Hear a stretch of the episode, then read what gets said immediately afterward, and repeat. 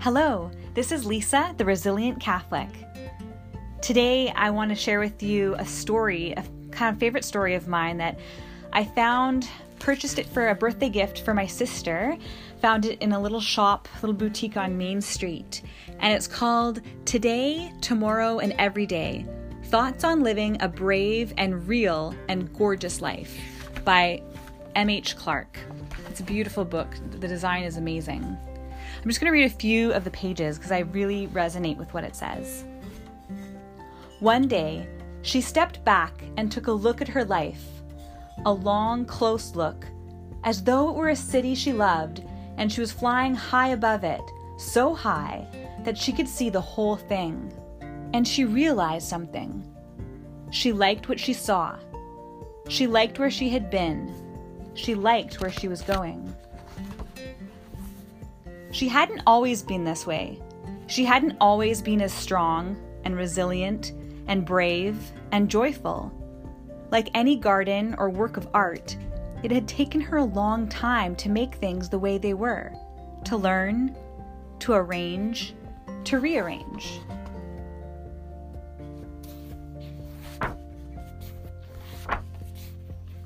I began to try to live like a tree, she said, who understands that life is filled with seasons, and each one has its worth.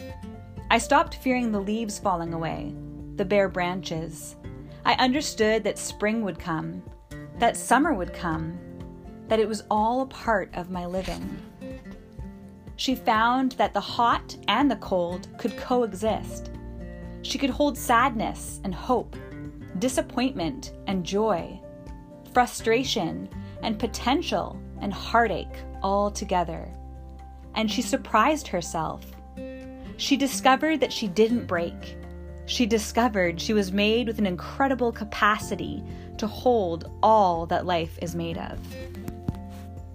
That's just a little part of the book. It's so beautiful. Um, it's just a beautiful story um, with beautiful images and pictures. It's a, quite a work of art. But I just wanted to share that because um, I have also had I'm on a journey and it has taken a long time to get to where I am today. And I am grateful for the time because there's a lot of lessons that I've learned. And um, it's day by day, hour by hour, um, just changing, growing, um, and learning about life and what works and what doesn't for mental health. Um, one thing that I really love to do um, is art. Well, of course, I, I love to write. I love to dance, um, I play ukulele. But another thing that I really enjoy doing, and I enjoyed this as a seven year old girl, is making collages. And when I was in the psychiatric ward, when I was 17 years old, that was the first time I was admitted to the hospital um, after having a psychosis and um, didn't know what was wrong with me. I was in the hospital and I was bored. I was there for two weeks. It was my grade 12 year. And I saw a whole bunch of, like, a stack of magazines hanging around. And I decided, like, I just really want to tear those apart, rip them up, cut them up, and make some art with it. So I went to the nurse's station and asked for scissors. And they kind of looked at me weirdly, but they said, What are you going to do with them? And I said, Oh, I want to cut up magazines and make some art. And then they said, Well, Okay, keep you have to be in eye, eyesight of us. Don't give them to anyone else and bring them right back. So I was able to do artwork in the psych ward. And I made a whole bunch of collages that later ended up in an art show for the early psychosis intervention program. And and later now there's one piece still in the epi office. Um, framed there. I went to see it one day when it was hidden behind a lamppost and I was like, hey, can we move that? Anyways, I still actually make collages and was doing one on the weekend. And I, what I love is going through magazines and cutting up beautiful pictures of florals or uh, vistas or just I, I love words as a writer, so I pick out a lot of different words. Um, and I actually found this great quote from Agatha Christie, her autobiography, and it was in a Real Simple magazine.